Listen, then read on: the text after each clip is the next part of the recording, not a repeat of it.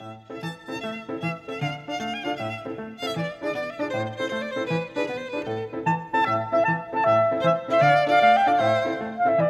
九日谈，作者杨无瑞，第十三篇：驱车上东门。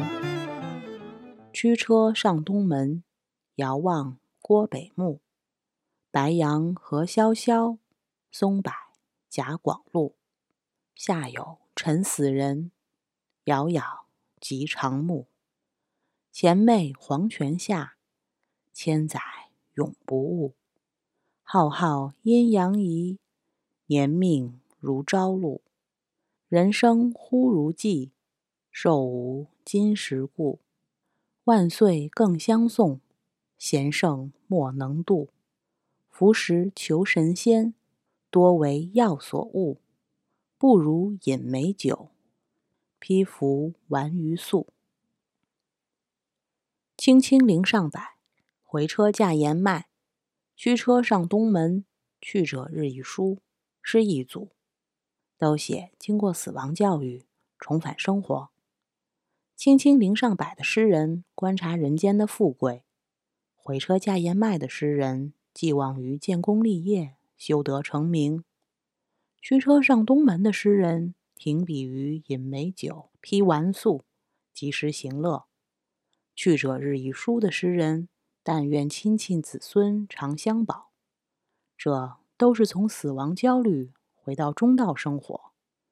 中道生活就是明知身处孤岛，也要在孤岛上做暂时的抵御，过热乎乎的生活。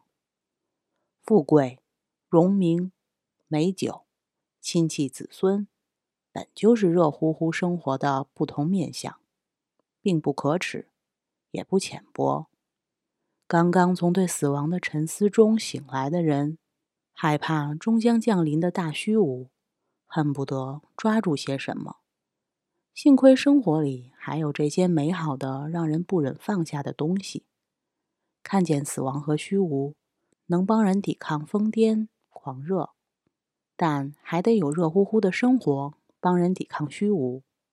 当然，古代读者不会满意诗人们的结论：如果荣名以为宝，不如饮美酒。真的是某种人生哲学的结论，那的确不能令人满意。可是，谁能把诗人的话当成生活的教条呢？那位写下“不如饮美酒”的诗人，未必是个饮酒主义者。他不会真的相信酒是生活的意义，酒能解决一切烦恼。他只是说，饮酒是比某些癫狂虚妄更值得珍惜的事情。奢求不死。就是最大的癫狂虚妄。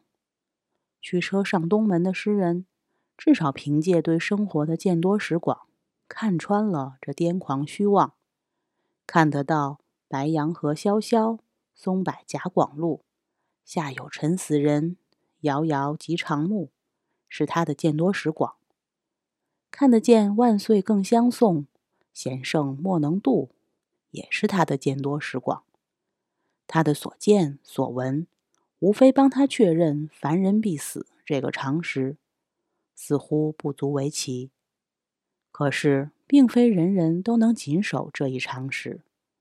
有太多疯狂的头脑想要成为神，或者直接把自己当成神；还有太多疯狂的种群，以集体之名称神、装神。正是这种疯狂。让人忘记常识，鄙视热乎乎的生活，践踏热乎乎的生活。驱车上东门对死亡的想象凝视，可能是十九首里最具体、最晦暗的。正因如此，这位作者也有特别坚实的幽默感。冷冷一句，他就把世间种种煞有介事的成神疯狂打发掉了。服食求神仙。多为药所误，打发掉这不值一驳的虚妄，他才能恢复对热乎乎生活的尊敬。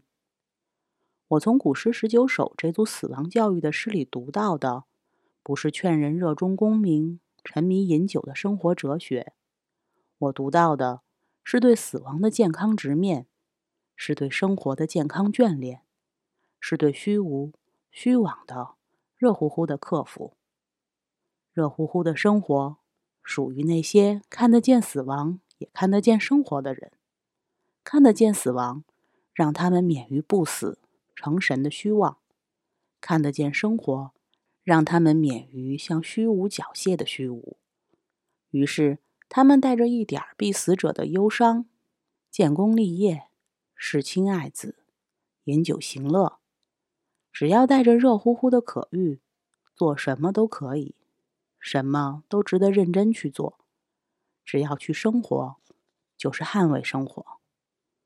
读这样的诗，我总想起蒙恬。我想从那篇著名的《论经验》里抄几段话。有些人要超脱自己，想以超人的面目出现，这是愚蠢之举。他们不会成为天使，只会成为畜生。他们非但不可能拔高自己。而只会降到极低点，正如不可登临的高峰令人生畏那样。我也害怕这种自我拔高的思想情绪。在我们的诸多学问中，我认为那些令我们升华的最高的学问是最平凡也最世俗化的。亚历山大的一生中，他关于自己长生不死的妄想，我觉得完全是凡夫俗子的所为。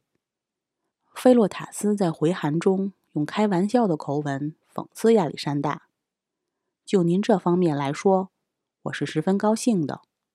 不过普通人就可怜了，他们要和一个超越常人、不满足于人之常规的人生活在一起，而且还要服从他。